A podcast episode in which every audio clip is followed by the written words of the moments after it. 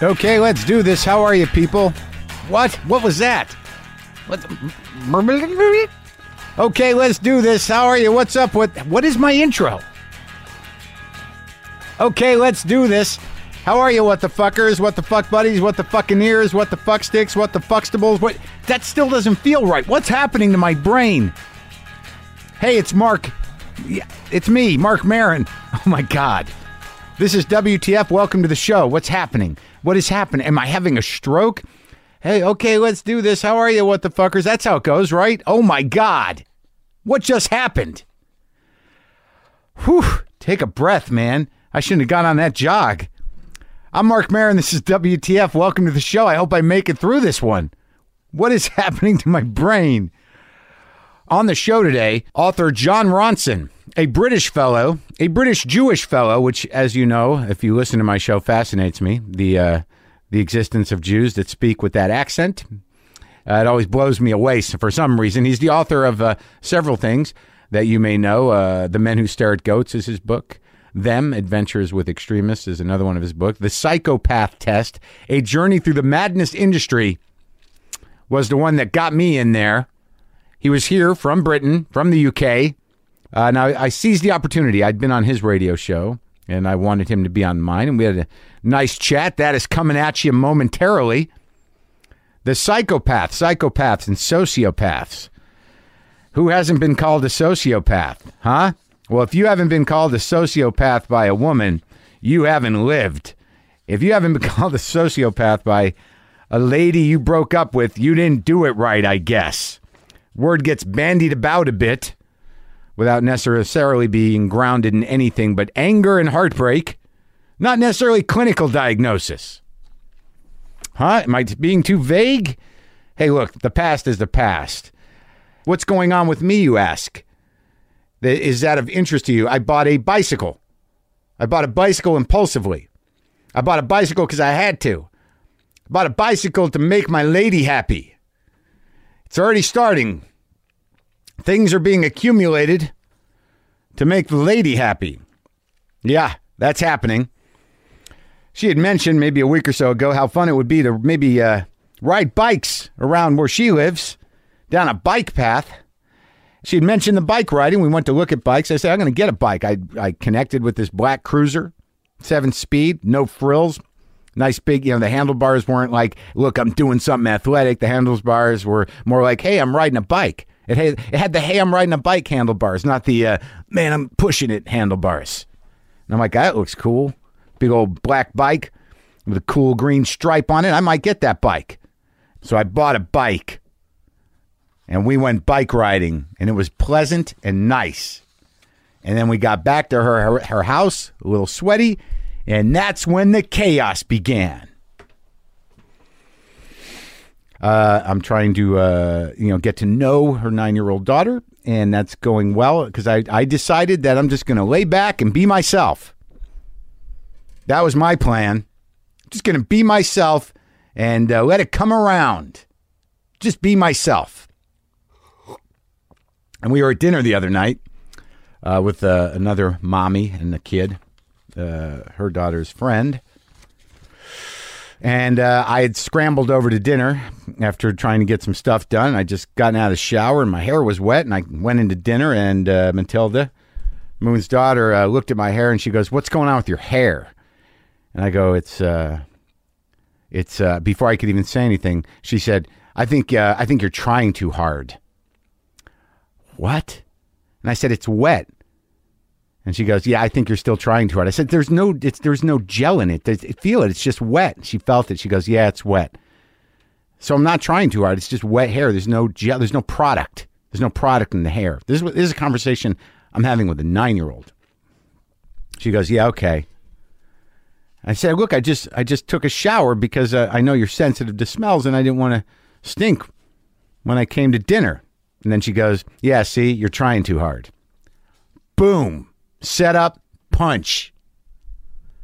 So after the bike ride, we get back to the house, and that's when a bit of chaos breaks loose. A little bit of chaos. Uh, turns out the babysitter or uh, or the daughter's friend or the daughter's friend's mom who was hanging out, somebody had fucked with the remote out in the back where the TV is. And this is where I learned that nobody fucks with Moon's remote. So that was that was rough for a few minutes. There was a way where it's hooked up to a home entertainment system. I don't understand the remote. Something's been fucked up in any number of several machines. It was chaos, emotional chaos. She was trying to fix it. I didn't know the remote, but I with a little time I could probably figure out the remote, maybe. But uh, that wasn't an option. I couldn't even suggest anything without without some emotional shrapnel coming my way. And then she says, "Well, my ex-husband set up this remote." And I go, "Well, maybe we should not think the entire world is ending and that you no longer have your electronic babysitter or your relief mechanism to enjoy uh, movies and stuff. Let's not let's not let the world crumble. It's not the end of Fight Club here. It's a remote control problem. Why don't you call your ex husband, see if he can tell you on the phone what the fuck is going on with the remote? Here's the funny thing is that she really didn't know how to fix the remote, but she was pretty sure that nobody else did. I, I understand that sentiment. So she left. I didn't know what she was doing, so I hit a couple buttons. I didn't see any change in the remote, but I didn't know how to ro- I didn't know how to work that remote anyways. I didn't know what the hell the system was. And then I took a breath. I was trying to be the grounded, calm one in this situation, so everything wouldn't fall apart. And I walked in. I'm like, "What's up?" She's like, "Well, Paul's coming over." So the ex-husband's now coming over to examine the uh, the remote situation. So then Paul comes over, who I I, I I've met a few times. We get along. He's he was he, he left the dinner table. This is a pretty decent ex husband and father, if you ask me. Came over to check the remote out at his ex wife's home. He goes out back with her, and uh, they come in, and he says there was nothing wrong with it. And and Moon says you fixed it, Mark. And I'm like, well, you know, it's weird. I didn't know I fixed anything. I'd like to take credit for, it, but I was not aware for, of it. I just pushed a couple of things on there, and I, I'm I'm glad I fixed it. I did feel good about that, but I couldn't feel the full victory because I didn't know I fixed it. I was just out there pushing buttons. And let me ask you something, folks. How often do you push buttons and get good results? Huh? How often? Exactly.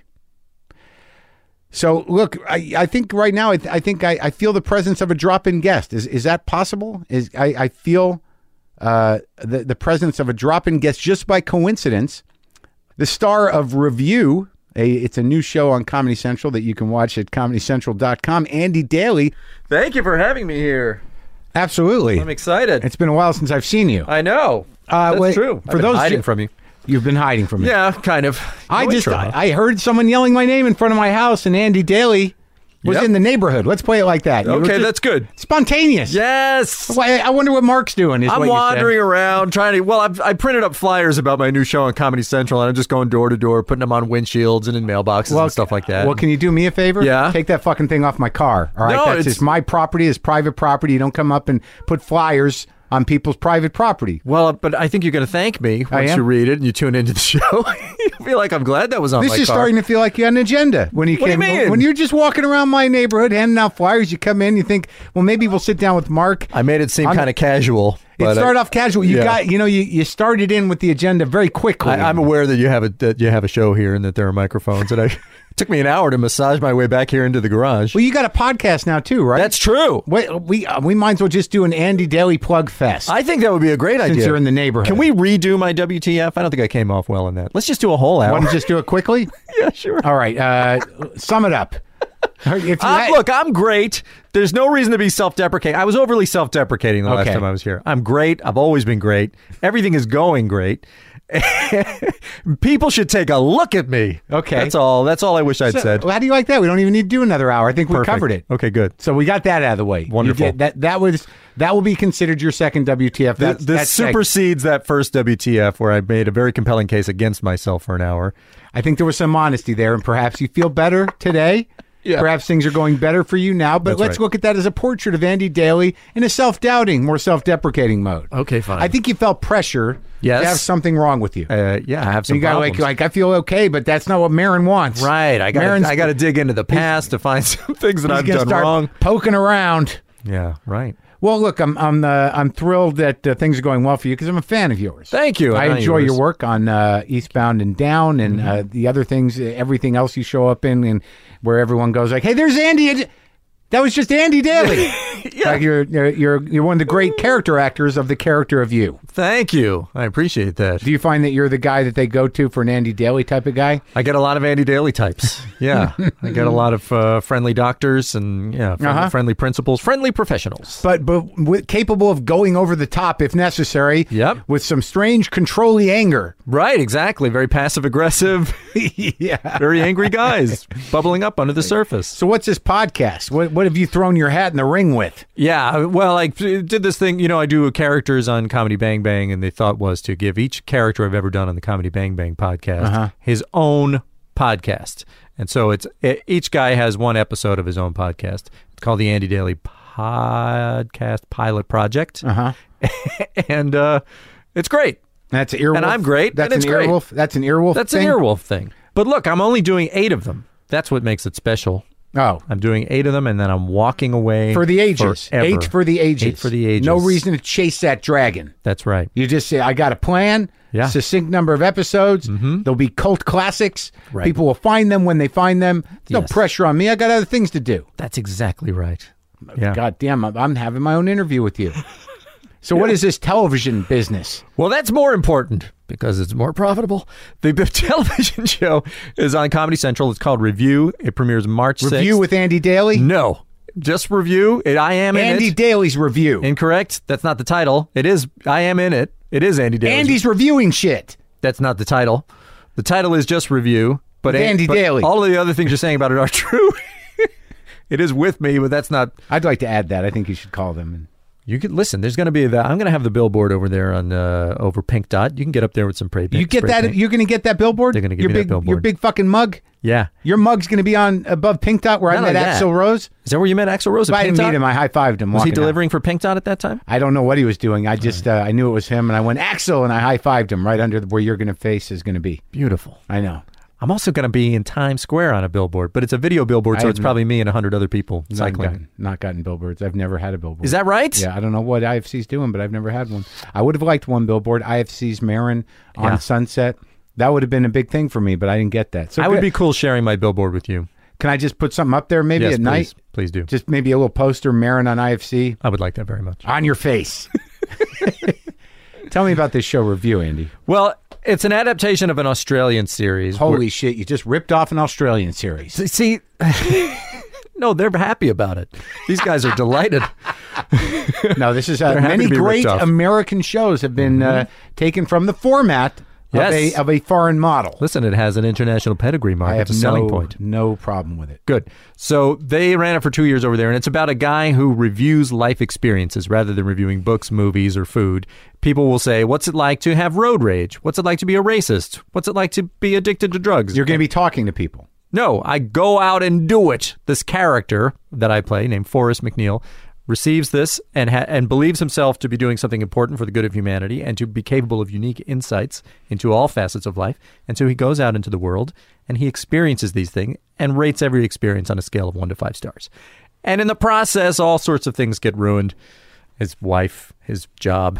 His, So this is a scripted thing. that's correct. Oh, see, that's why it's, that's not review with Andy Daly or Right. Andy Daly's review. I had no idea there was, there was a high concept in that it was scripted, and you're not playing Andy Daly, you're playing That's a right. character. I'd say it's the highest possible concept. yeah, Uh, it used to be called Review with Forrest McNeil, Mm-hmm. but somebody pointed out that that's a fictitious name that doesn't mean anything to anybody and won't uh, encourage anyone to tune in. or you're watch. hoping that eventually it will mean something to people. right? Maybe in season two. That guy Forrest McNeil's an interesting guy. Yeah, Andy Daly's doing a good job playing him in that show review, because he's great. And Yeah. take a look at him. and he feels good. About, he feels good about everything. He's feeling great. Nothing's wrong. Nothing is wrong. Yeah. How is everything? Did you shoot them all already? We shot them all. We shot nine of them. Uh huh. And uh, yeah, I mean, How'd they go? they went great. Th- They really went incredibly. We had Andy Blitz and Leo Allen and Kevin Dorff uh, writing for it, and Jeffrey Blitz, who directed that. One of those guys lives in all- my old apartment. really? You guess which one? Andy Blitz. Nope. Leo Allen. Yes. Good. Mm-hmm. Second try.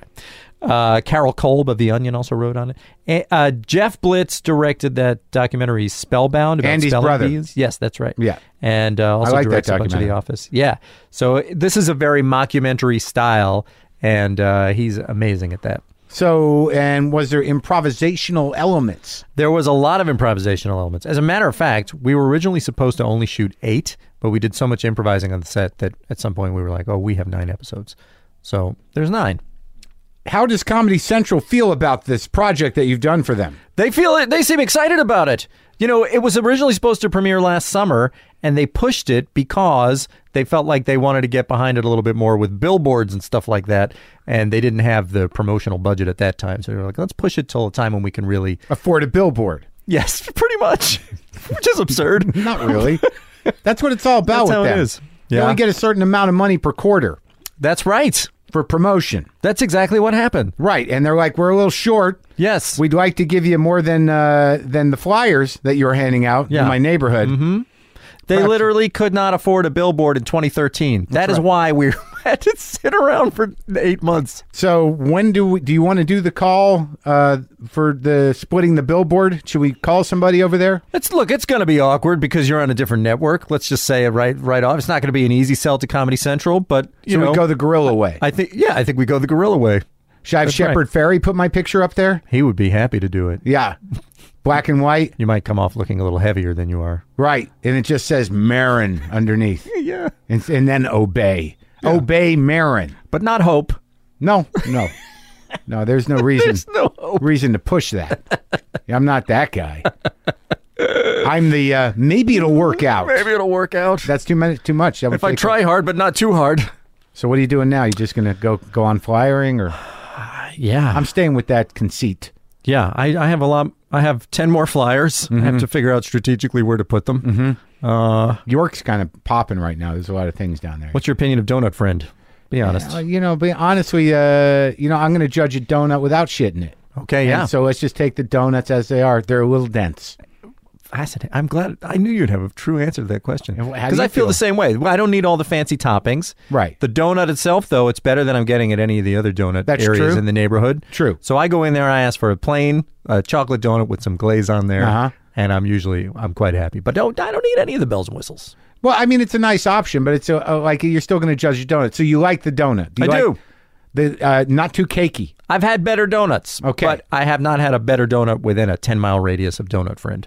I I'm I support his business. Yes. I am glad he's here, and people seem to be enjoying it. Yes. But I had an old fashioned, which is frankly my favorite kind of donut, Uh-huh. also called a buttermilk donut, Okay. uh, and that was good too. Mm-hmm. I think my experience on basing the cakey is just on the basic donut. You know the you know the what would you call them? I Uh, I just want to point out we have now talked about Donut Friend for far longer than we talked about review, and that's a real problem.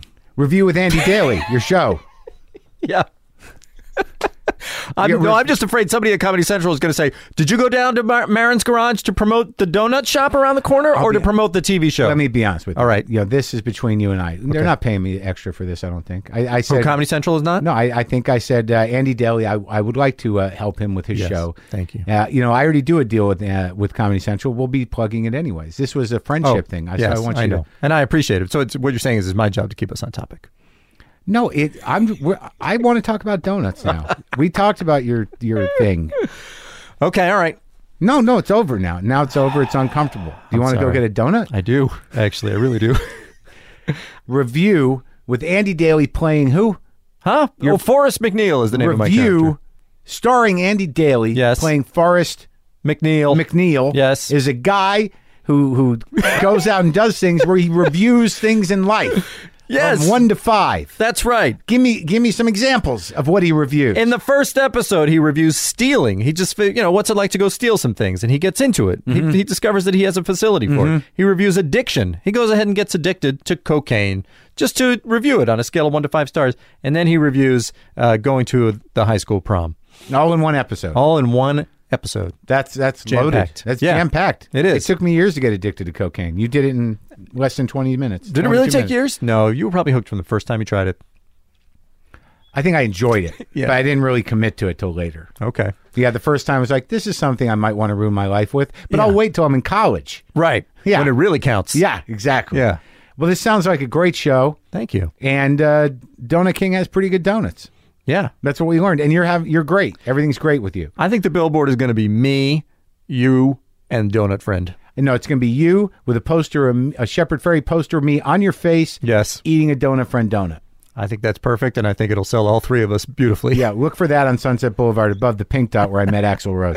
And to he s- might still be there. Nice to see you, Andy. Thank you so much. Wasn't that pleasant? Andy Daly, who is very funny.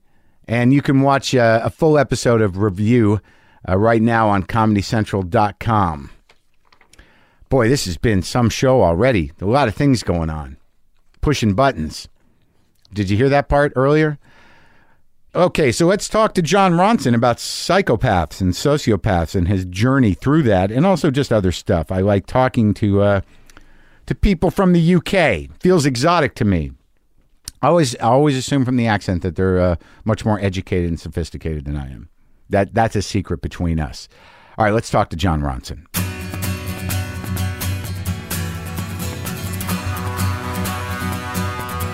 Get right up on it. Okay, that's good. What do you do at the BBC? Don't they have these kind of microphones? This is what you do there, I guess, I guess so. right? Can you hear yourself all right? Yeah, although I'm not really doing anything at the BBC anymore.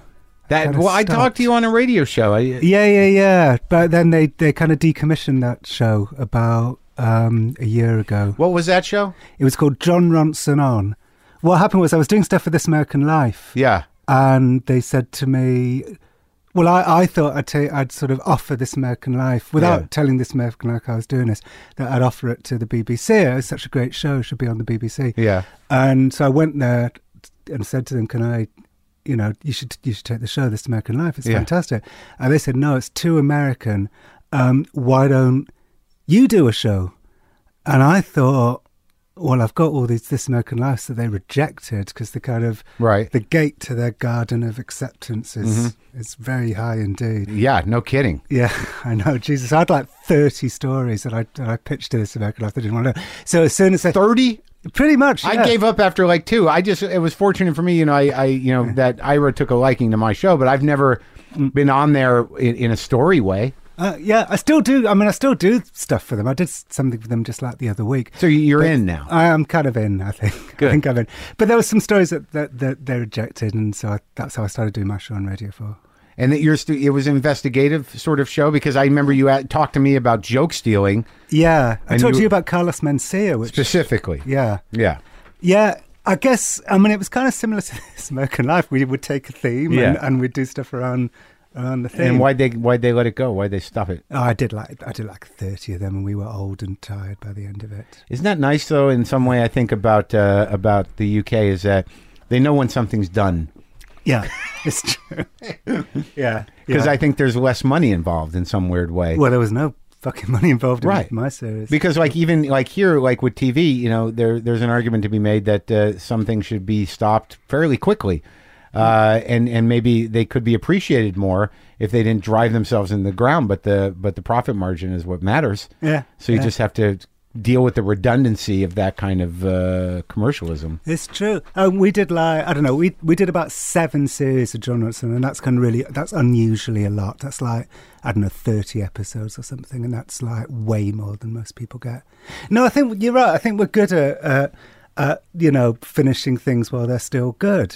Is it? But is that? Is it? Sometimes some people I've talked to, like Edgar Wright, it's somewhat of a choice. Sometimes to just stop, and Yeah. other times it's just sort of the BBC saying like, eh, okay, Yeah.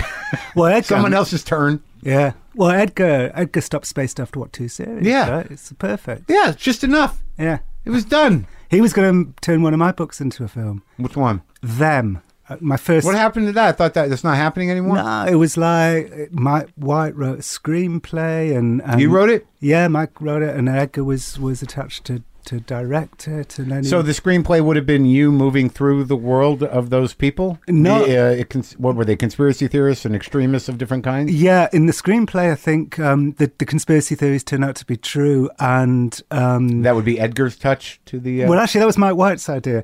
You know, one of the people in them was, is David Icke, Yeah. who believes that the, the shadowy Lizard elite- people. Mm-hmm. yeah, lizard people. And my book kind of broke the lizard story. Um, for the world? pretty much so. It was kind of small. I don't know. People kind of knew it. You know who knew uh, it? People who believed it. Yeah, people believed it. I had this thing. So basically, okay, so so this um, guy said to me, Fenton Bailey, the producer, said to me, "You've got to do David Icke." He believes he's kind of nuts. He Yeah. believes that twelve foot lizard, you know, paedophile lizards, secretly rule the world.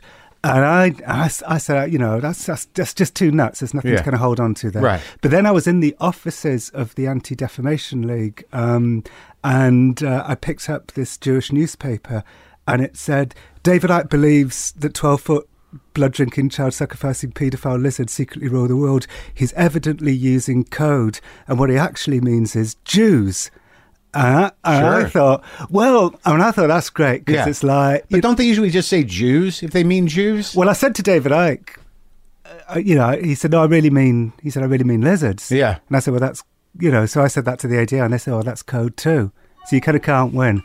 Um, but yeah, so, um, but I love that. I thought that was like a sort of pressure cooker of craziness on both sides. As David, you know, as the, as the extremists get crazier, so do our responses towards them.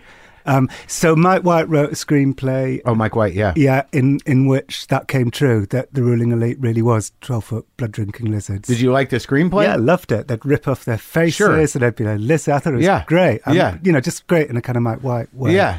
and I'd Well, that's a little outside of the box for him, isn't it? It's Yeah, I I guess so. Like sci-fi, he's sort of a, you know, toils of the human heart dude. yeah. I mean, this is quite a long time ago. This is like like two thousand and one, I think. Really? Yeah, Well, I read that. I just finished the other book, the new one, the, the- newest one, the psychopath. test. Psychopath's Test. Right. You know what's really interesting? So, I, da- wait, are you writing on this? Are you writing on me? no, you're not a psych. You're too No, but I'm fucked just up saying to be a psychopath. Right, but I'm just saying in general, like, is this experience of you being here something you're going to be writing about? How would you feel if I did? Fine. I would be all right about. It. Well, maybe I'm going to see. I'm Oh, gonna- I just didn't know if you were on assignment or Eh, no. we were going to go at it with each other to figure out what your experience of this is. How you ex- uh, how how you experience this in your own words would be interesting. Right. Well, I kind of think if it goes badly, I mean, if it goes well, there'll be nothing t- to write about, right? Then you'll find something. You- There, there'll be a moment where you could you know, you know rip open and examine. Uh, I, I've, I was a bit worried about doing this because, you know, you're quite sort of intense presence. and- Am I? I think so. And, and so I was a bit, I was a little nervous about but you're pretty intense, aren't you? Not in that way. Not in Uh. that way.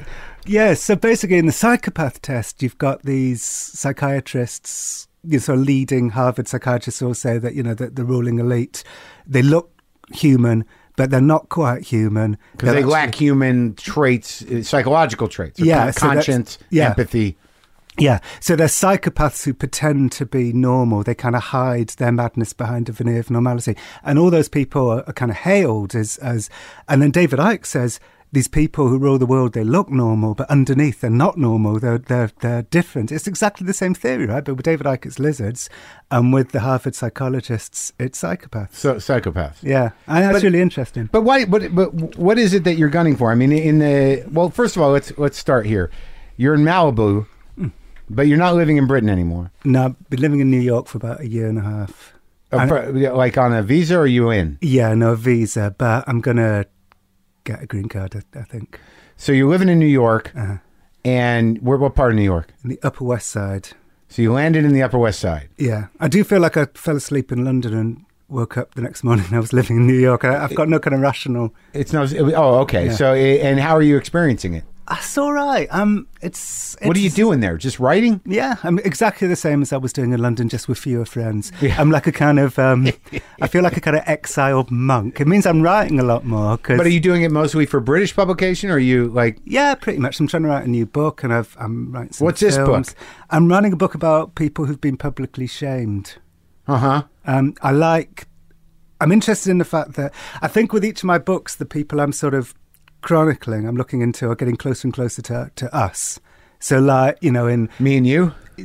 like yeah, and and the people listening to this, and the people on Twitter, I mean, the way that we all, you know, gather together to routinely destroy people. I'm really interested in that. I think there's kind of mass. But what, where do you where does boundaries come into the conversation? I mean, how do we exist? At, my my current struggle with the whole thing is that, you know, uh, there's issues of transparency and there's issues of accessibility, right? So how you know how do we what do we protect anymore? You know, what is ours? You know, and and I mean, I guess you- also in some of your books, there's a, there's a facade of of of, of character, you know, hiding something, but it becomes harder and harder harder to hide anything. Yeah, and the problem then is what happens when we all start to get um, defined by our worst aspects, uh-huh. and that's what's happening on, you know, in, on the internet more and more. I mean, it happens in the mental health world, and this is what the psychopath test's about. I think is is how we. You know, how, how more and more people are being defined by the aspects of their personality that would be described as mental disorders. As as ha- having a clinical explanation. yeah, exactly. that is not whatever the norm is, which doesn't really exist. Yeah. So I think the point, like that, that I read in the in the psychopath test was that we're all judged against this this as mad as you can be. There's degrees of it, but it doesn't seem like culturally we like to hold on to any real gray area that we can't accept. Yeah. That like everybody has uh, elements of borderline, narcissism, psychopathology, all that stuff. We all have those things.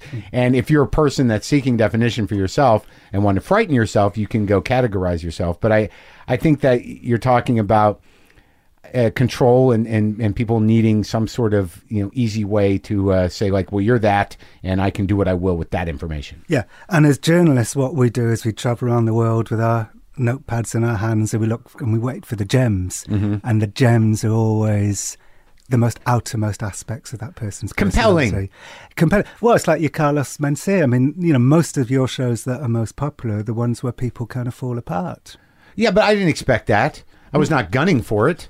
You know, I mean, you're running around, you know, pushing people's buttons on purpose. No, I'm not. Fucking, I'm trying to do the opposite. I'm trying to, hu- I'm trying to de demonize the demons. I'm trying to humanize people. You're poking around in their soft spots.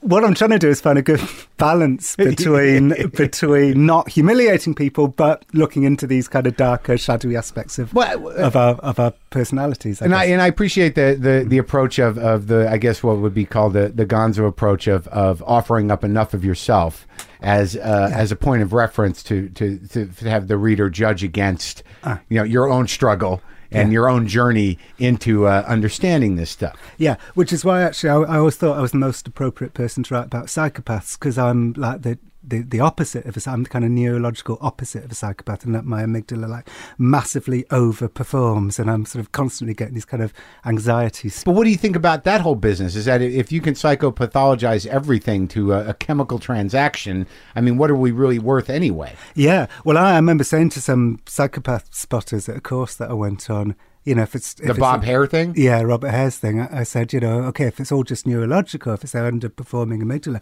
you know, you should feel sorry for them, right? And he said, well, why should we feel sorry for them? They don't give a fuck about us. so yeah, Conditional empathy. yeah, you're right. But exactly, all the, all the things that kind of keep us morally good, um, the the the empathy and you know the guilt and the remorse, these are all kind of painful feelings, right? Right. It's the amygdala kind of shooting these signals Right. up and down.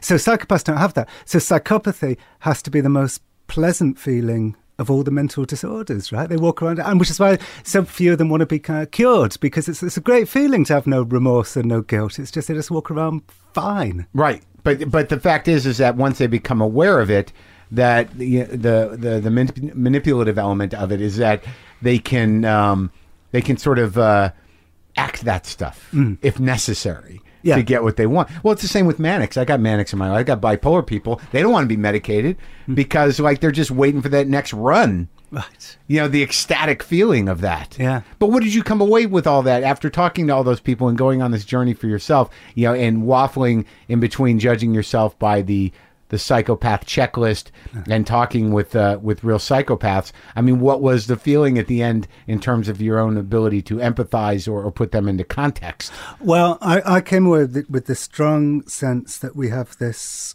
weird desire to judge people by their madnesses, by their maddest edges, and that is creating a more kind of conformist conservative society. So psychopaths definitely exist. You know, I'm no kind of R.D. Lang person. You know, psychopaths definitely exist. However, there's this kind of massive need in all these different aspects of society, from journalism through to the pharmaceutical industry, through to psychiatry and psychology, which where all these different groups have vested interests to define people by their madnesses. And I think we do that. And the, the reason why I want to write this new book about public shaming is because I think we, we all do it routinely too. We somebody fucks up slightly on the internet and Right. they become that thing for the rest of their lives. Like- Okay, well, that, well that's interesting. I- I- but uh, like with with with the pharmaceutical industry, the psychiatric industry, and with uh, the media, you know, the they're they're they're they're predatory and desperate uh, to exploit in order to you know increase their profit margin. But it, it, but personally, uh, it's it's it's a different thing Yeah. that you know I, I, I think that we we like to have the ability to sum people up so we know how to engage with them that there's a tremendous risk like i i think that what i do here for us to sit down and have a, a free form conversation is something that you know people i think used to enjoy doing perhaps you know spin the yarn you know get at some stuff have a discussion uh, and, you know and take some emotional risks along the way but i think now because of the pace of culture and the pace of society that seems to be a burden so it's a lot easier to go like well that guy's fucked up or that guy's got that problem Yeah. yeah he's that without experiencing the nuance because there's too much going on you know in, in order to just even make a relationship with somebody it's taxing because our brains have changed we don't have that kind of time anymore Yeah, you're right. And this is why what you do, and, and in fact, the rise of the whole podcast culture is, is a really great thing, these long form conversations. But what do we do? Like, what do you what do you- tell me about this shaming thing? So, what, what, because in my mind, well, what's happening, and I also think what, what is happening in, in media culture n- out, outside of psychiatric uh, profiteering and pharma, pharmaceutical profiteering is that there's juice there. Th- It's, it's, it's, it's, it's titillating. That it's it's more you know satisfying, you know, it, but it also implies a a distance, like with the internet and with with shaming. That you know you, you don't look at people as people Yeah. and and the titillation of like, oh, that person did that. That's fu-. you know, there's a rush. Yeah, there is a rush. And so, what are we getting from that? Uh, there's a woman actually I met in the psychopath test who was a, who was a talent booker for I daytime. know that was great. Yeah, Yeah. and I thought uh, how she became cynical was interesting. Yeah, yeah. She would ask them what medication they were on, Right. And that was her way of trying to work out who was the. It, it- she was looking for like the right sort of madness because if it was like lithium, she said that's that's whoa, you know, and I Right. could have them on our show. You don't want them to go on the show and then go off and kill themselves. But if it was a medication that implied a kind of fun-sounding mental illness like Prozac, Right. uh, she would have them on the show. And I guess the idea is that we want to, we're worried that we're getting crazy, and so we want to watch these people who are a bit crazier than we are, which will make us, it'll entertain us and it'll make us feel better about ourselves for not being as out of control as we worried that we might be. But they're not so crazy that we feel like we're being exploitative by watching them. So it's the right sort of madness for entertainment for television is madness is people who we feel are just a little bit crazier than we are. I guess I sometimes feel like you know if I watch Hoarders, or I watch um, uh, Intervention, like that you empathize more, right? Right. Yeah, I agree. Hoarding, hoarding's really interesting. It's a different thing. With hoarding, we d we watch for a different reason. We watch because we are worried that that's what we are turning into. Also, there was there you know more so on that show, like you know, you know, being a sober person myself, when I watch Intervention, Mm-hmm. the arc of someone's struggle and decision to try to uh, to change your life is is satisfying. Yeah. uh, you know, I know the odds are against people, but you know, at least they they find that window to uh, to try. Yeah. But with hoarding, you never end one of those shows thinking like, "Nah, things are going to be okay over there." Yeah. never. It's a funny thing hoarding because I, I think that the, the Look around me. Look, I'm close. you're getting cl- you're getting close. But I want it gone. It's just uh to me, it's a matter of laziness. I, I, I have some things uh, there. Well, well, what's your take on it? on hoarding. Yeah, Um, I think okay. I think the TV producers have a different agenda to to we have as viewers. I think the TV producers love it because it's just about the most visually startling of all the mental disorders. you're just waiting for the bag of poop or the dead cat. Yeah, they want the maggots. and Yeah. They want the kind of mountain rain, you know, the kind of Yeah. mountains of tchotchkes. You know, Yeah. They kind of love that stuff. Whereas we watch it because we're worried. yeah. We think that's us. So why then are we all suddenly.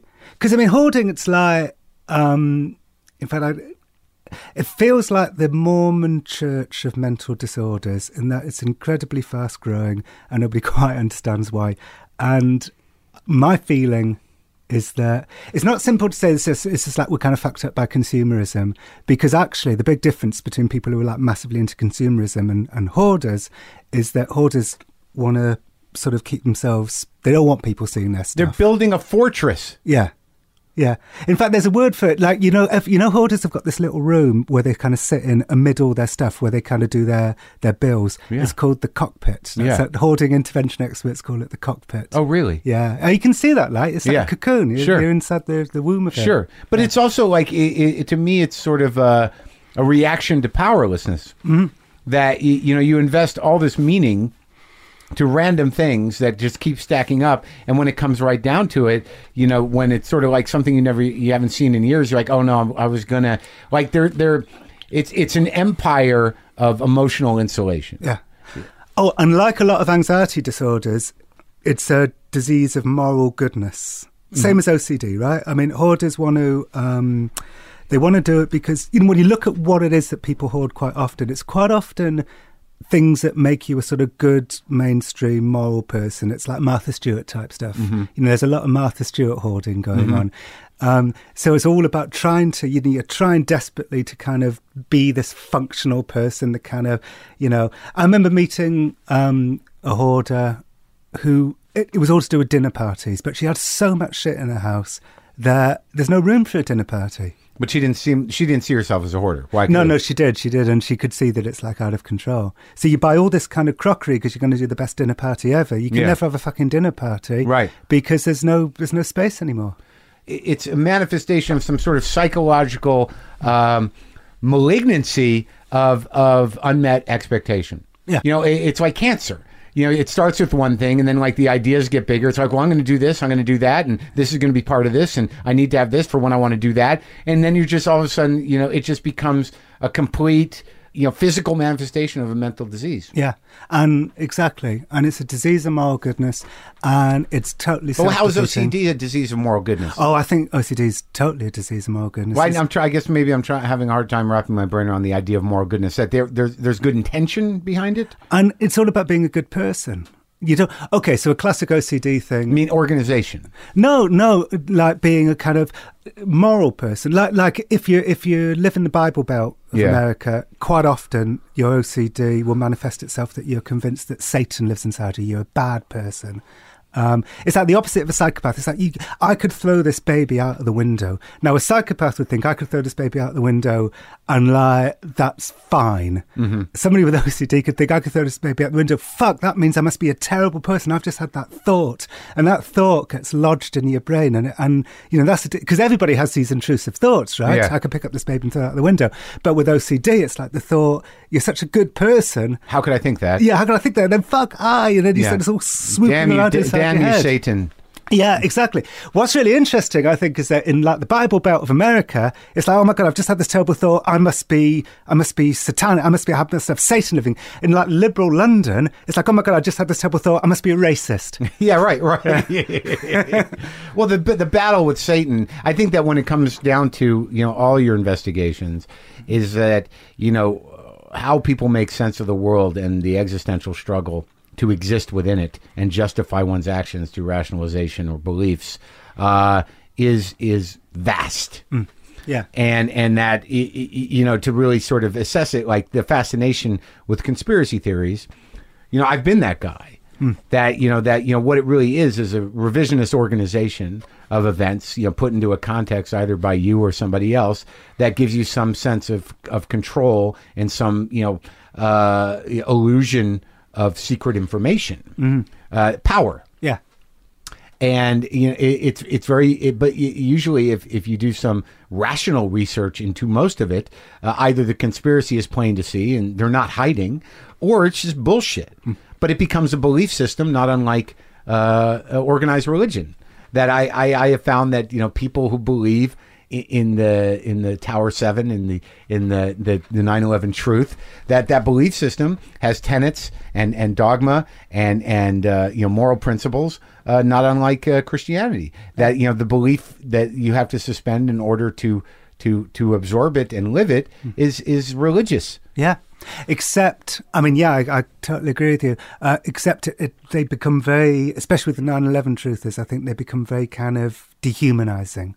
Um, for me, it, it stopped being funny with, nine, with the 9 11 truthers because, you know, they just didn't give a fuck about the victims. You know, they would stalk the victims. Yeah. Yeah, I've got this friend who was uh, who was on um, one of the trains on in, on July seventh in London. You know, we had this. Test uh, You wrote about that. Yeah, yeah, and Did that make the final copy of the book? I think I read a. Uh, yeah, no, it did. It Yeah, did. And she, um, so she was she survived this terrorist attack in London, and then one day was was looking herself up on Google, and all these people were di- were discussing her, and they were discussing that she didn't exist because she'd become like a spokesperson for the uh, Right, she was part of a conspiracy that the bombs weren't real and that they were under they were done by the government, uh, or the or, or the the story was put forth by the government because of the a thing- power surge. Yeah, but, but but why would the government go out of the way to to hide that? Just to you, you, the accidents happen all the time. yeah, yeah. But they would create this convoluted, uh, you know, conspiracy to hide a power surge that, w- that caused an accident. Yeah, an accidental power surge on the London Underground. But Um, then they had to accommodate the the, the, bus, bombing. That was all actors and Subterfuge. stuntmen. Ac- it was yeah, stuntmen.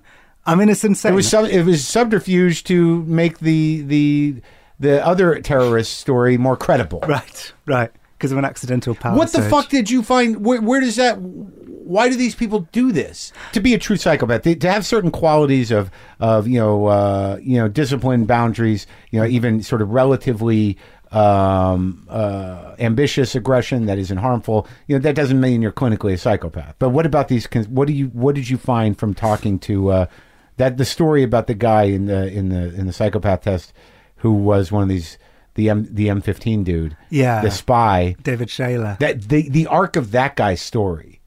That was amazing, right?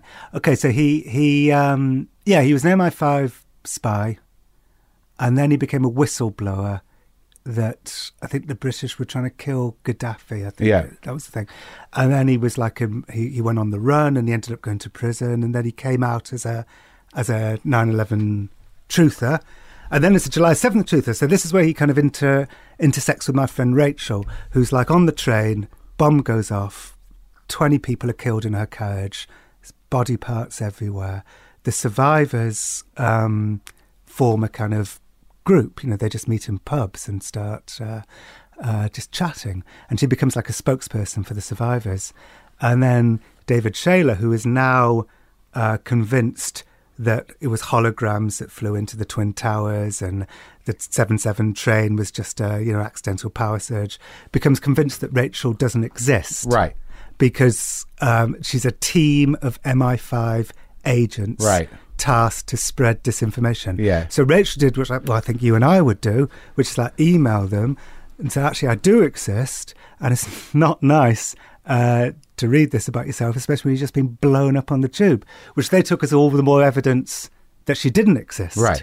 Um, and then finally, she met them, and um, they they ended up yelling at each other, and he accused her of being mentally ill, and That's where that's where everything fell apart. yeah, yeah, But then he goes on to think he's a messiah and he's a, a cross-dresser and has clearly other problems. yeah. All of that happened uh, afterwards. But he that was his next move. Is that like I'm Jesus? Yeah, I'm Jesus, and then he became a a crossdresser, called herself Dolores, I think. And at that point, he's got no credibility. And you and you talked Uh-huh. Yeah. about that that there was a breaking point. Yeah, the right and the wrong sort of madness. When he believed that holograms flew into the Twin Towers, he was on TV like everywhere. But as soon as he started saying he was Jesus, it was like, yeah, Not as interesting. too crazy. It's but Mm. it also hackneyed. Uh, hackneyed, plus it doesn't do anything for us. Yeah. It's just, it's too. In fact, we feel bad talking about it because it, suddenly it's no longer smoke and mirrors exploitation, which is the kind of exploitation that makes us happy. Yeah. It's real exploitation. Right, because he's got problems. Yeah, exactly. And if you're Jesus, do a trick. yeah. If you got no tricks, there's a very funny exchange between the woman who used to be his landlady and him saying that, you know, you've already blown it. Yeah, you're, you're not doing the Messiah thing right. Yeah, yeah. You know, you shouldn't, uh, like, if you're a real Messiah, people would gravitate towards you. You, you, you shouldn't be out here pitching yourself. Right. It's very funny. Yeah. But why, but why do people like you and me, like, you know, when I read the, like, when I see the 9 11 truth stuff, or even the hologram thing, even that, the, Mm-hmm. the reason that that was compelling was because there is this sense that there are forces outside of us that are within human control that uh, we have no idea what the range of possibilities are within those. They're clandestine, and uh, but what part of us, you know, wants has that moment where you're like, well, I don't know, you know, it's, maybe maybe that that's true. Why? Maybe it's true that They were holograms. Okay, there's a, there's definitely a kind of Miss Marple thing going on, right? I mean, one of the most compelling conspiracy theories is things like chemtrails, which is really fucking easy. All you have to do is look up and you see it in the sky. So in the sky, there's evidence. Um, on YouTube, of course, you know you don't have to do any legwork anymore to become to be like an investigator. You just have to go onto YouTube and watch Alex Jones videos, um, and then it's like, okay, I've got my information from this person. So it's a kind of lazy form of investigative journalism for a start. So you've got so you want to see some sort of physical evidence of the grand conspiracy, um, but you don't actually get on any planes and do any work. Right. I mean, when we were doing them and and uh, the series Secret Rulers of the World, you know, we were on planes all the time, sneaking into the Bilderberg group, sneaking into Bohemian Grove. You know, we were kind of doing all of this stuff. But to be a conspiracy theorist these days, you don't actually have to do any of that stuff. Uh, you just You have just to, have to buy someone else's framing of the situation. yeah. And then why? What do we get out of it? I mean, you know, what people say is, oh, you know, the world, people don't want to think, oh, how uncontrollable the world is. We want to kind of give, um, we want to give uh, patterns to, to an unpatternable world. Right. It, sometimes I wonder. You want whether- something to blame or something to explain something that seems like uh, y- y- that is incomprehensible. Because the truth It's not as interesting. or possibly more frightening, right? Yeah, that, oh, yeah. um, that nobody controls anything and it's just fucking, it's just chaos. Things happen. Yeah. But of course, there are conspiracies. I mean, this is the, the counter side of it. Well, that's the the way that the ruling elites, which they exist, have always controlled things is through, you know, relatively secret societies, but not that secret. How people are trained, eh, you know, at the upper levels of of of money and and power. Uh, there there are initiations. There is a way of life that is maintained. There is training. Uh, you know, Ivy League schools were training camps for those people Yeah. there is access that is only allowed to people of certain class and certain blood and certain family. I mean, it's it's not a mystery. It's not it's not in hiding. Yeah, and uh, the Bilderberg group really does exist. I mean, when I was trying to get into the Bilderberg group, people actually thought it didn't exist because Yeah. the only people who, who were speaking about it were like at the time either far right or far left Yeah. people. And it sounded so much like the Illuminati. People thought, oh, this group doesn't even exist. The next thing I know, I'm being chased by their secret service men like through the streets of Portugal. So and by the way, I completely, as soon as I started getting chased by the Bilderberg group, I completely went native straight away and became as paranoid as. For how anybody. long? Kind of a. Well, nothing happened. I mean, I, you know, I wasn't killed. So it kind of, I was probably for about a month. But how is the Bilderberg group different than the G4 conference or different than the Bohemian Grove meetings? I mean, how is it? You know, is it just a group of of of people at a certain class that are trying to have a discussion about you know how things are going with running the world? Yeah, I think it's got a slightly different agenda to. What about the Trilateral Commission? yeah, I never tried to sneak into them, but I did get into Beamy and Grove and got. That's just a stupid party of rich people. yeah, It's, it's nothing. it's where they go and they they dress, doing an owl. right. They dress in drag and they put on shows and they do comedies and they eat dinner and they they they laugh at uh, look at look at look at powerful people can have fun Yeah. in the woods too. Yeah. Right? It was funny because I snuck into Beaming Grove with Alex Jones, and he, because he was convinced that the owl was a symbol of Moloch, the devil god. So the fact that there was like owls everywhere was like evidence that this was like actual devil worship. The actual reason why there's owls everywhere, giant owl sculpture, is because it's in the middle of the redwoods and there's like owls. There's owls everywhere. Yeah. It's like an owl sanctuary. Um, so it's really funny they're seeing Alex in there because Alex had to dress preppy to like sneak in. Did you like hanging out with Alex? No, he's uh, no, he's kind of intense, and it was a good night though. Yeah. Uh, should I backtrack to kind of Yeah. explain the situation of Sure. how we ended up getting there? Um, so I'd heard about this place, Bohemian Grove. yeah. Everyone's heard. has it- You say I don't know if everyone's heard about this. Is like you know, this is sort of deep conspiracy stuff on some level. You know, people who are interested in in in secret societies will have heard of it. You know, at the time when I was more interested in it, I had heard of it. Uh, but it's a, it's a secret meeting once a year in the woods of California of the ruling elites and their guests, and and it's uh, it's closed off. And on the Saturday night, the, the room is always one. I mean, there's there's prostitution, there's all this kind of shit going on. But but um, on the Saturday night, they all dress up in robes and they have a ritual that culminates in a human effigy being thrown into the fiery belly of a fifty foot stone owl. Um, so I thought that can't be true. Yeah. Uh, so I, I decided to try and sneak in and find out if it was true. And I didn't want to go on my own. Um, so I phoned up David Icke and I said, Do you want to come into. He's going, That's where they transform themselves back into giant lizards. You know, people vanish in those forests. So that's where the lizard people meet. Yeah, that's where the lizard So people he live. wasn't going to go No. So I phoned up Alex. because they were onto him, Yeah. of course. And people, you know, Mm-hmm. people get sacrificed. Sure. Yeah. Sure. So um, I phoned up Alex Jones, who I'd met actually. I was I went to the rebuilding of David Koresh's church at Waco, and Alex Jones had like funded the rebuilding of David Koresh's church, and he seemed quite kind of fearless and gung ho. How, how's that church doing? Uh, I think it's I think they're doing all right. Yeah, they, and, and they are still the Branch Davidians. Apparently, this was a while ago when I went there, but uh, yeah, there's, I mean there weren't that many left, but those that were left, I think, sort of just moved back into the church. I remember a bumper sticker saying, "You burn it, we build it." Yeah, Um, and Randy Weaver was there, who I got to know quite well. from the uh, from the Ruby Ridge. shootout. Yeah, Yeah. Ruby Ridge. Yeah, in fact, I went with Randy Weaver and we met Alex Jones there. And uh, What do you think defines those people? What was your experience of them? What what you know? What is their what is their sense of what does freedom look like for them in a real sense? I remember Alex Jones calling a guy over and saying, "Show this English guy what freedom looks like." And the guy opened up his jacket and there was a gun in there. So that's what freedom looks like. looks like a big gun. and And what do you make of that? What do you Um, what do you make? I had fucking nuts. I mean, I am an Englishman. It's just, it, it's. I mean, I have no conception of why the Americans want to have guns. It just seems like kind of crazy. I, I don't understand why you want to have guns, and I don't understand why you don't have free healthcare. yeah, It's like those are the things that fuck everything up.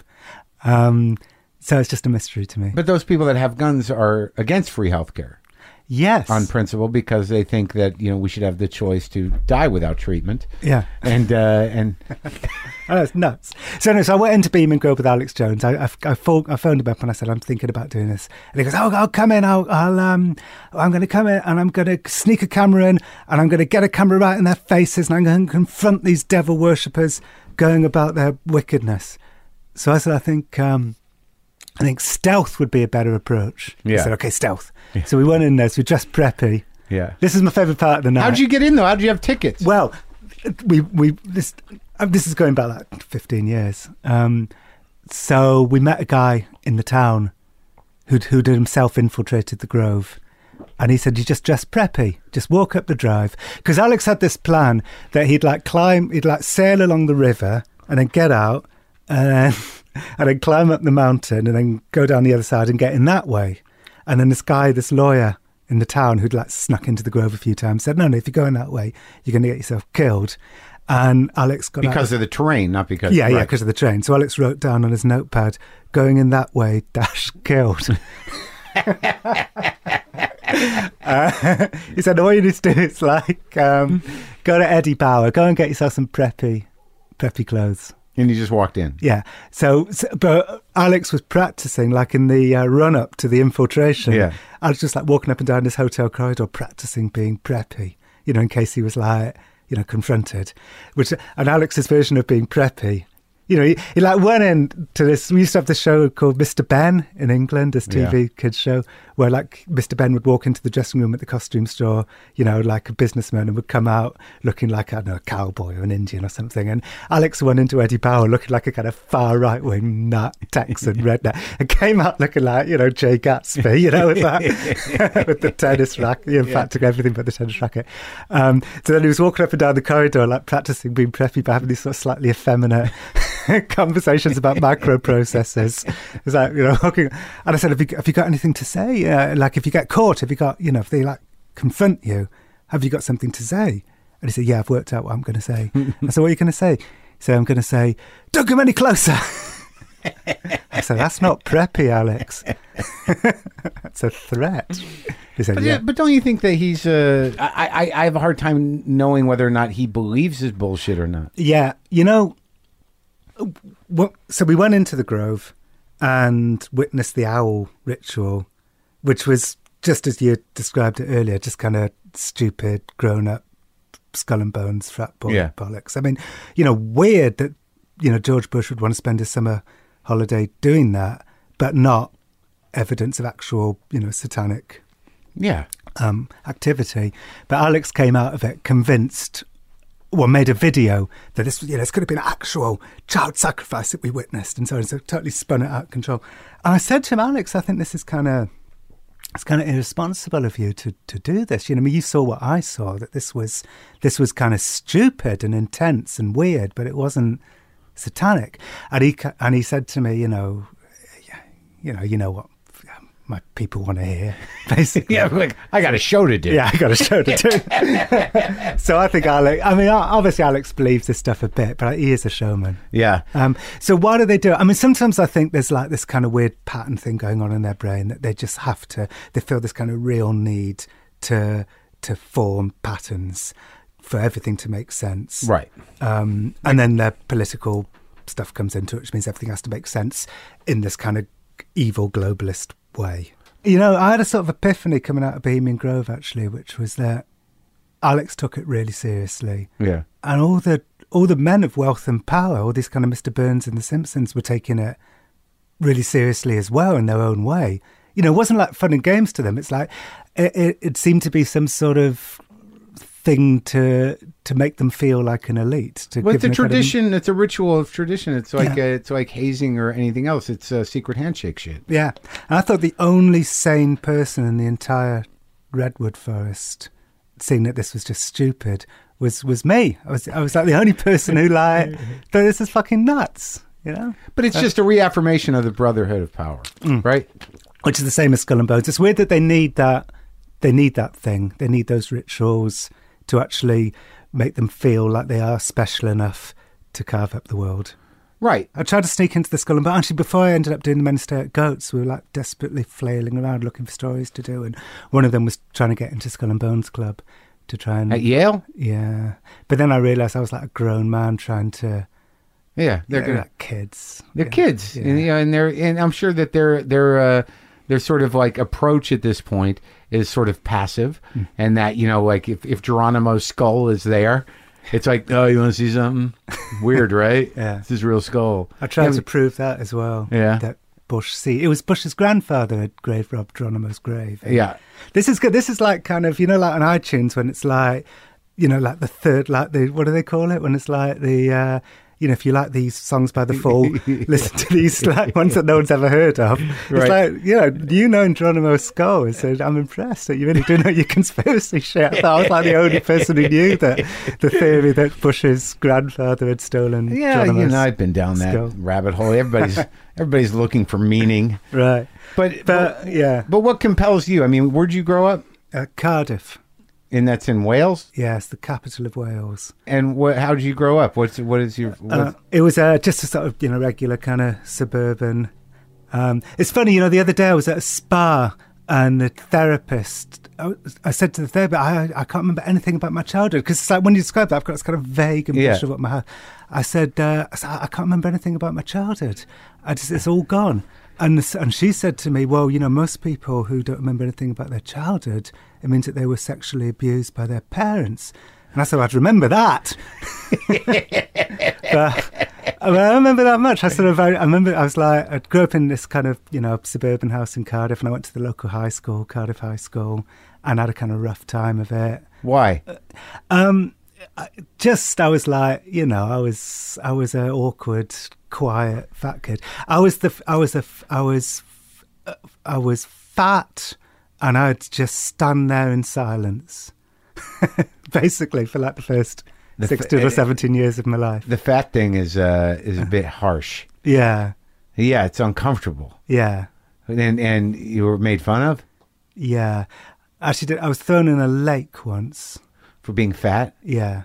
What? What? Yeah, they threw me in a lake. Uh, I did, um, and then years later, I woke up like about five years ago. I realised I was still angry about it, and so I found one of them on the internet and emailed to tell him that I'm now a best-selling author. and he Did he say, "Are you still fat"? no, no. He emailed me back and said that the reason why they threw me in the lake was because I was a pain in the ass, and the tenor of my email leads him to suspect that I haven't changed. Oh, you, you blew it. I Oh, you, did. I fucked it up. you walked right into it. yeah, it turns out I was thinking, well, I'm, yeah, I must be doing better than you. And I looked him up, and turns out it's because I'm fucking plain. Oh, really? Yeah. so I should have No gone down that closure road. there. No, You're gonna have to none. process that anger uh, on No. your own. Yeah. And you So- and and you, what did what did your dad do? Uh, he was a wholesaler, um, like he, he owned a warehouse. Yeah. Yeah, importing and exporting things like cutlery.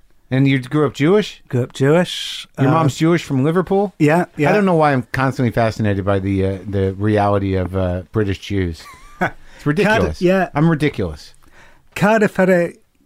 We had, you know, we had kind of a big Jewish community Really? in Cardiff. Yeah, pretty big. I, I don't know what you know. People get mad at me for like enough with the Jew shit, you know. But it's like it's fascinating. to Well, me. I'm as fascinating to me. It is. Yeah. Do you hold on to it? No, fuck. No, the last time I went to synagogue was the day of my bar mitzvah. Yeah. Never went back. Really? Yeah, 'cause it's fucking nuts. The whole thing's nuts. it's like you know, they, were, they people hit themselves, Yeah. and the men and women have to sit separately. What you grow? You grew up Orthodox? Yeah, Oh, that's different. yeah. Oh I know. my god. Well, I mean, I said I grew up Orthodox. It was it was an Orthodox synagogue that Right. I went to, but there was nothing particularly. We had a car crash when I was ten, and my dad made us go to synagogue. Uh, it's like if we've not been punished once with the fucking car crash, we- I now have to go to synagogue every week because we didn't die. Because you didn't die. Yeah. And he thought it's time to get straight with God. Yeah, exactly. Yeah. So it's like I was punished twice. First, we have the fucking car crash, and I have to go to synagogue every week. so that happened for a while. But you know, in in the books, you, you sort of write about this sort of anxiety thing. Do you find that the the reason? What was the moment where you decided, like, I'm gonna, you know, I'm gonna be a journalist? What was the intent? Um, I Were you trying to feel better? Yeah, I think um, I, I sometimes wonder whether I mean, you know, if it is connected to me having a bad childhood, whether it's to go and meet frightening people and then sort of de-demonize them in my mind, you know, to try and Yeah. understand. I do think, uh, I d- you know, I do think actually that having a kind of shit childhood is is exactly the kind of thing a journalist should have because we should be mistrustful. We should feel like outsiders, mistrustful of power. Mm-hmm. And what better way to feel that than to be kind of shoved to the edge of the playground Right. at school? Yeah. So I do think it was a good thing. I think being bullied is what a journalist should should have had happen to them as a child. Because you, you don't do. Uh, you're not politically motivated. No, it's people. I'm interested in why we behave the way that we do. I Yeah. mean, that's like all my stories. You know, why why do we behave in the kind of absurd, ridiculous ways that we do as as human beings? I mean, quite often it is to do with power, um, because it's why you know why do we fuck up other people so much? Which is why I'm interested in public shaming actually, because like. You know, when we all get together to shame someone like Justine Sacco on the plane the other week, you know, on, you know that story. Which one? She was this woman. She was a, she was a, she was about to get on a plane. I'm going to South Africa. Uh, hope I don't get AIDS. Oh no, I won't because I'm white. And then she obviously like chuckled to herself, turned off the phone, and got on the plane. And by the time she'd landed, it was like fucking. Did did you miss all of this? Yeah. Is she a public personality? No, no, she's a PR woman. And destroyed. And part of the reason why she was destroyed was because there was a kind of real glee at we're destroying her and she doesn't even fucking know it because she's on a plane. Yeah, that's a new thing. Yeah. How quickly it can happen. Yeah, by by the time she got off the plane, she was she she was just destroyed. Um, so, you know, I think my book about public shaming is also about power because it's about the intense power that we all have when we get together to destroy someone. But it also took, uh, you know, the, the the the potential of it happening so quickly and so virally and on such a, a massive scale is probably less than a decade old, really. Yeah, I know it's amazing. What are you finding when you talk to people who have been public shamed? There's kind of you know that it's like the worst pain in the world. One of them said it was worse than being very badly beaten up by his father. Mm-hmm. Um, yeah. So What's their recourse? for many of them, there's like no recourse, right? Yeah, You're it. You're fucked forever. yeah. I'm interested in the people who get trapped in it, trapped in that moment. Like, I presume like Michael Richards. So I haven't met. Have you met Michael Richards? No. Okay. Are you going to talk to him? No, he wouldn't talk to me. No, No, it's just I think it's too haunting for him. And it was years ago. it wasn't that long ago. Actually, it wasn't that long ago. Well, I mean, comics that I've talked to have sort of framed it as a, a, a failed attempt at something. Yeah, yeah. Do you worry about it? Do you do you sort of think have I just you know, do you worry that you're gonna like tweet the wrong thing and then your life will be over? Does it do these thoughts cross your mind? Um, not so much that one. I mean, you know, I, I mean, I kind of compulsively tweet stuff, and you know, I kind of, I, I, you know, I kind, I, I think about it. You know, I'm not, I'm not one to make, you know, racial jokes or you know, or, or, or be, you know, in, you know, I've been insensitive, and I've, and I've, I've sort of answered to it. Uh, but usually they're they're oversights and perhaps things that I haven't thought through. Um, but uh, I think that you you know how do you you my fear is is character assassination Uh, because that you know like you're saying is that if somebody puts something out in the world and people choose to believe that no matter how untrue it is you know if they choose to believe it then that's what it is and you're fighting against something that just became you know d- defining you and it's like that has nothing to do with anything yeah. it's yeah. a you know it, it's just a, a malignant attack It's a little, yeah. Or, or if there's truth to it, it's the it's a slither of who you are as a human being. Mm-hmm. I mean, this is what frightens me about the way things are going with the internet is that you know this tiny slither of somebody's life can like you know like a cancer Def- yeah, define them. Can define to them People for- who yeah. want it. They're like, well, I guess what's more interesting in terms of what you're talking about and, and the group mentality or mob mentality of it is that pile on thing. Yeah. Is that, you know, that people that may or may not have anything going on in their life, you know, find meaning and satisfaction in the piling on. Yeah. I imagine it's not that different than a lynch mob mentality. yeah And I'm not, I'm, I'm sure that has been explored by psychologists. I don't know if you've done any. Oh, research. sure. I've been I've been looking into all of this stuff a lot. Uh, I think that what you know because you know what it is what, what we're saying, and we don't want to think this because we like to see ourselves as kind of nonconformists. But when we're piling on to somebody, what we're actually saying is, look at us. We're normal. This is the average. So what we're doing is we're defining normality by becoming furious with people outside of normality. Mm-hmm. So uh, that's why I think this is, you know, making us a much But more that's a, th- that's the case with madness. But if it's a but it's something else. If it's justice driven, you know that's different, right? Well, everyone who's um, been publicly ashamed has done something wrong. But in a way, I mean, I can underwrite this book if I sort of don't make that the focus of it. Because, of course, they've all done something wrong or they wouldn't have been publicly shamed. Um, so, really, it's like the power. I mean, public But shame. sometimes doing something wrong is being misunderstood Yeah. Or, or, or or yeah. con- or contextualized uh, for uh, as a means to an end. Yeah.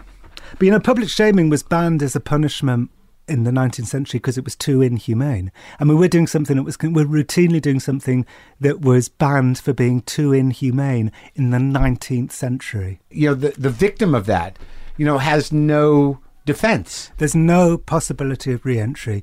At least built into the prison system is they've done their time, now they can be allowed to re enter society. With public shaming, that possibility of re entry is, is, is narrowed to practically nothing. you know you really have to decide if you have the power to sort of you know publicly shame somebody like on twitter or whoever you are or you're somebody of prominence that you know your moral compass better be very fucking solid number one and also what are you really getting out of it you know i, I mean why are you the judge and executioner I think we quite often shame people for the thing that we're most worried that we do ourselves. Mm-hmm. Um, I think we feel this kind of dopamine rush when we realise that we're part of a big group of people who all feel the same way. Um, but it comes from shame that what that's an interesting thing to me and that shame can be vague but if you're a shaming person you're overcompensating because you know you feel that way about yourself yeah, Shame's tricky business. yeah, I know. I know. You've got. I I saw you tweet a copy of uh, the book "Letting Go of Shame." Yeah. So you feel this way? You, you, do you feel like you've got too much shame? Well, I feel that, you know, my shame is specific and it's uh it's it's body image related most of it. Right. Because you were. Because you had this. Did you have a sort of fat? I had a very judgmental mother uh, and w- whose love was very conditional to you know whether or not I I looked how she wanted me to look. Yeah. I mean, how often would she? I mean, was this like a kind of weekly thing? Would she make a kind of It comment? was just a, it was an ideology that you know she was ideologically um, anorexic because of her own shame of being a fat child. Right. So I was brought up, y- you know, without much nurturing and with a constant sort of judgment of whether or not my weight was proper. So, would you like be putting something in your mouth and then your mother would say something? Yeah. She'd make a little comment. Yeah. Do you need that?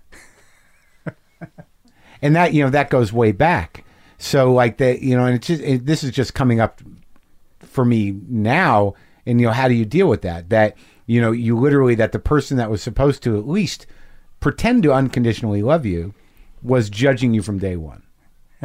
So you don't have any context of, of or I, I don't have any context of of being nurtured or being anything. But you know, you know, God, I hope she, you know, likes me because you know now I'm you know chubby. But it doesn't help you to think, well, she did that because she was fucked up, so it's not personal. I guess, but how do you you know, you- you know intellectualizing any of this stuff is all well and good, but you know how do you effectively you know experience the grief of of that being taken away from you is the really tricky thing. Yeah. I mean, yeah, I can understand a lot of shit, but does that change my behavior? Does that, uh, you know, does the awareness of it in and of itself facilitate change? No, because you know you have to get in there and tap the emotional processing of it, in in order to to to sort of like move through, you know, or you're never going to get back what you what wasn't given you. Yeah. So you know, Do you think it's kind of weird? Because I've, I mean, I've basically had a, a great life from like the age of 18. I'm 46 now. I've had like, you know, I mean, it's been great.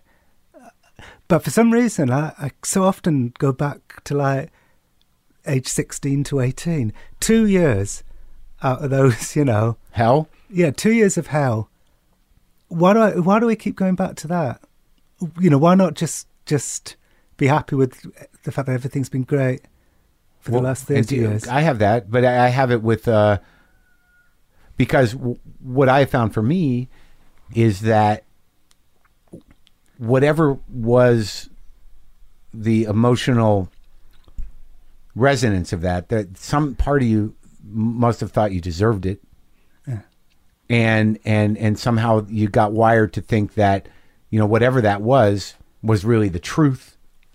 But well, why do you think you go back to that period between Well, 16 and 18? I mean, in some ways, I think I mean I never really think about this. It's sort of interesting, I think, to think about it like why.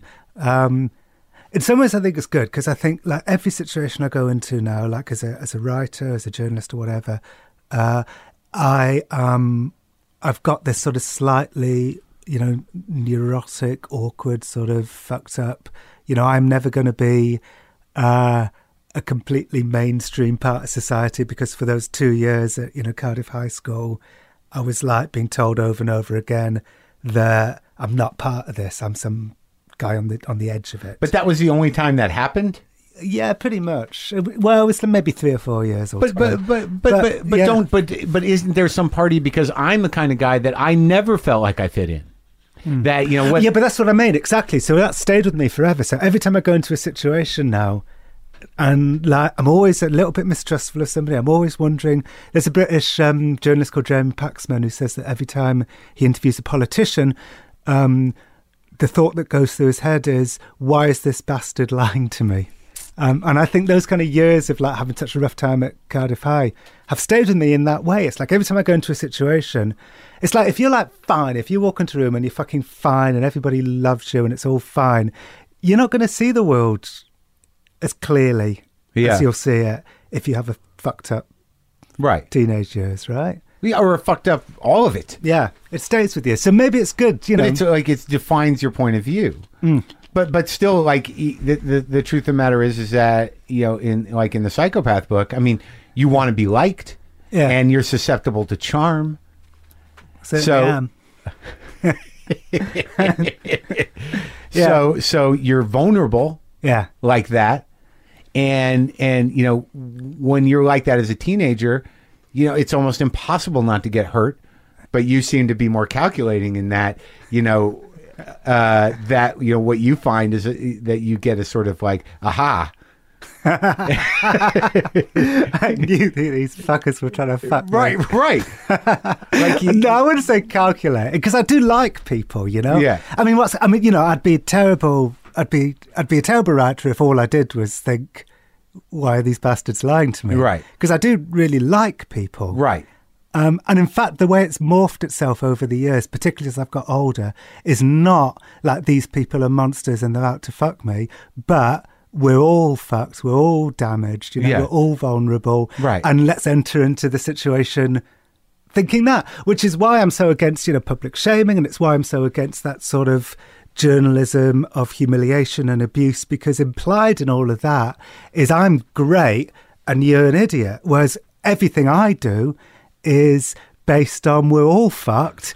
And instead of like trying to have a sort of power game about it, let's just accept it. And in fact, think it's kind of you know like enjoy it and laugh about it and and sort of revel in in, in life's absurdities and and kind of de and kind of de-demonize it that way you know No, Sort no, of- I, I, I'm, I'm the same way. I, know- and I, and I feel that that's, that's what I'm looking for, and, and, and, and is, is connection.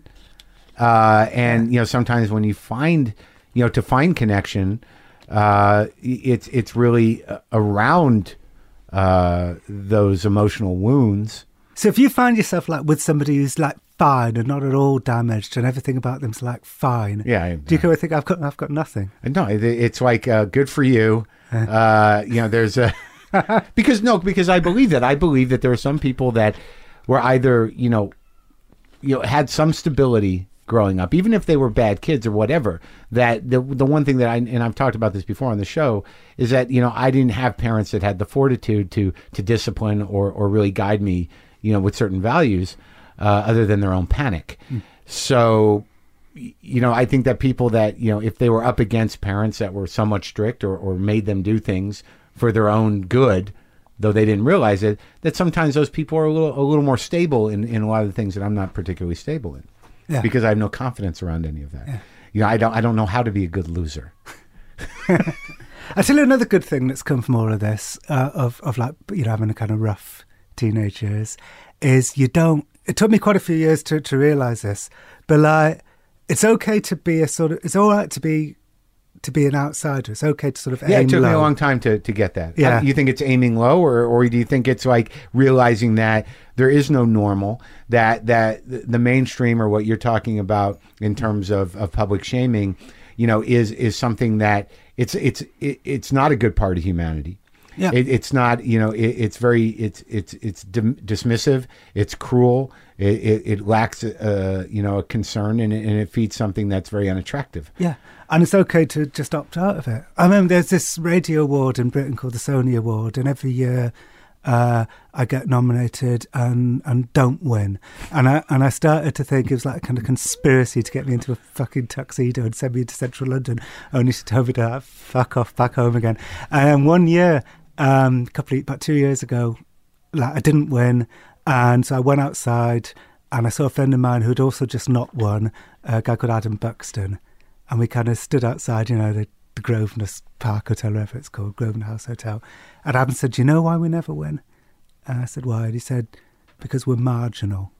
He said, "The people that we like are marginal, and it's fine."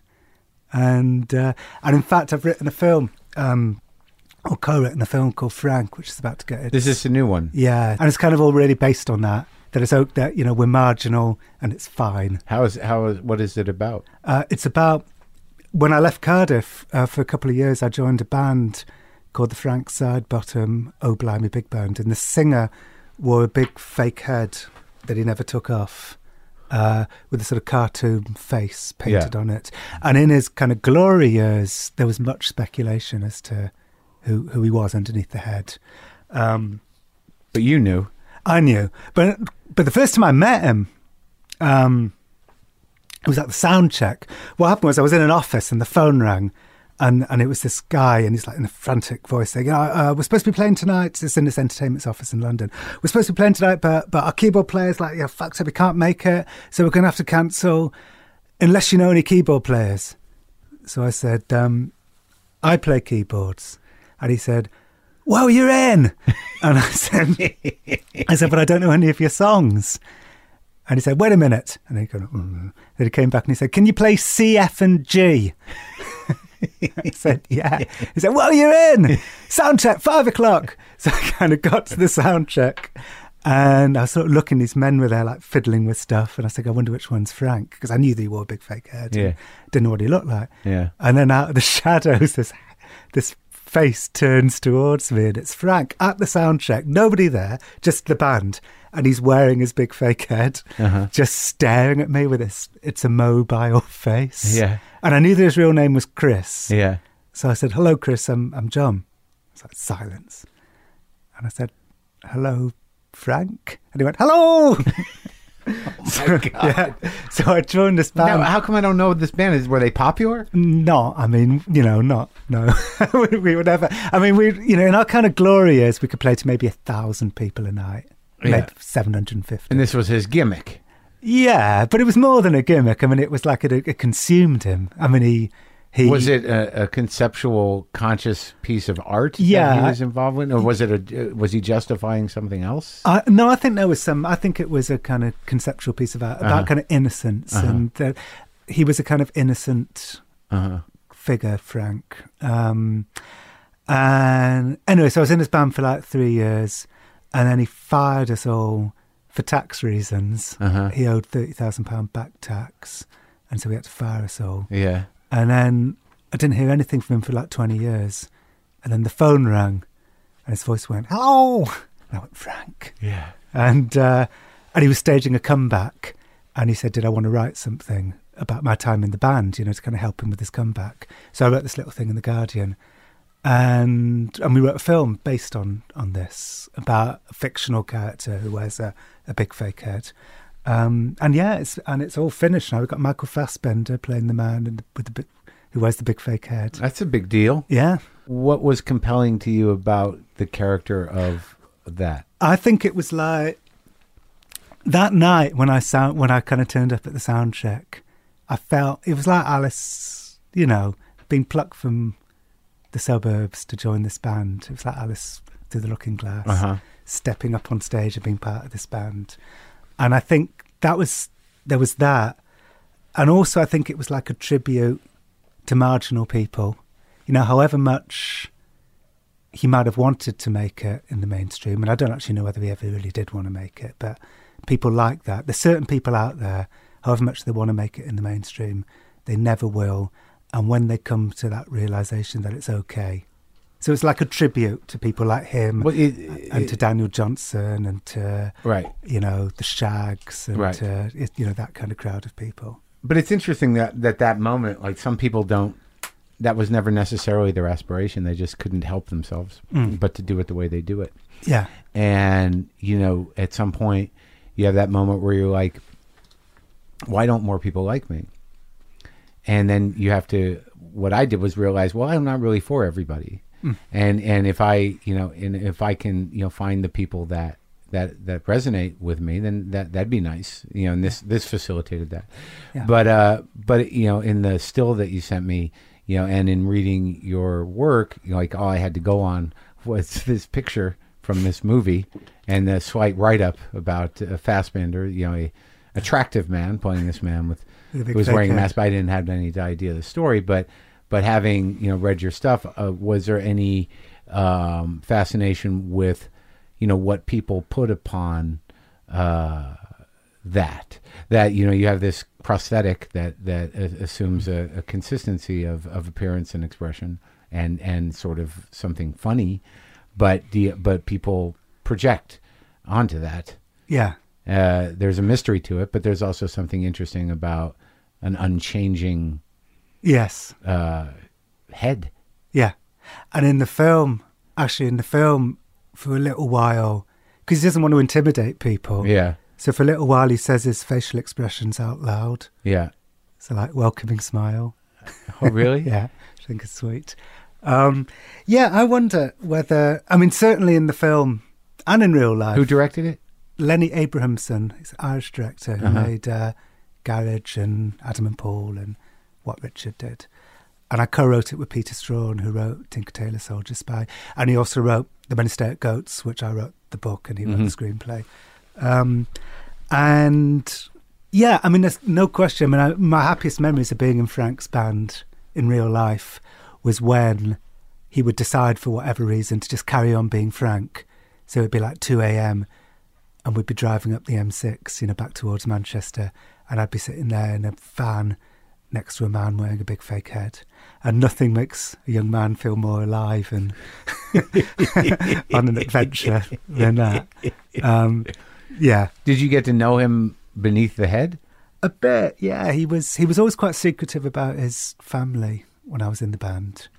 Um, one time he decided to become more professional sounding. He went through that thing that we were just talking about, where he thought, you know, I need to become more popular. You know, I can't just go through life with only 750 people in any one town liking me. So he decided to become more professional But sounding not take off the head. not take off the head, but getting a saxophone player and a proper guitarist. And um, I got a call from the manager saying Frank Frank wants to rehearse, and my heart sank, you know, because there was never any need for us to rehearse because we were terrible.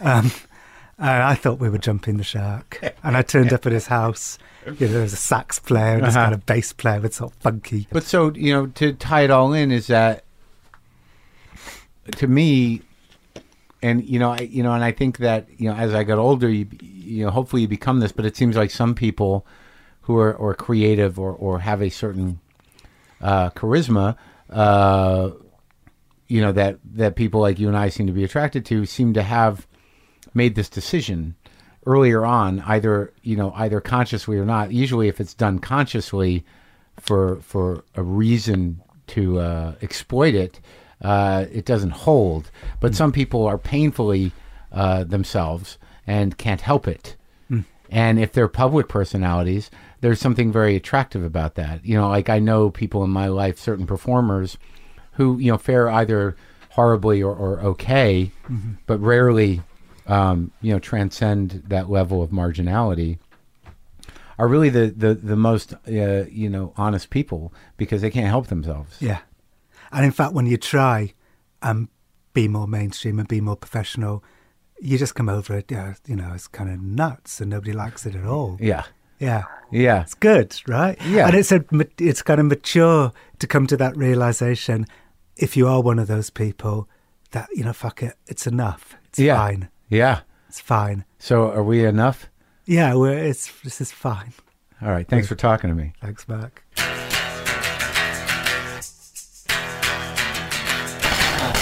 That's it. That's John Ronson. I was uh, happy to talk to him. It, it is a great book if you if you if you're interested in that, the uh, Psychopath Test. I enjoyed it. I enjoyed it. I enjoyed the book. Look, just go to WTFpod.com for all your WTF pod needs. Maybe leave a comment. Pick up the app. For you newbies, the app. Get the free app. Uh, upgrade to premium. You can stream all 400 and God knows how many WTFs right into your head. Just like that. All right, you guys things are okay. All right? Things are okay. Right? Boomer lives!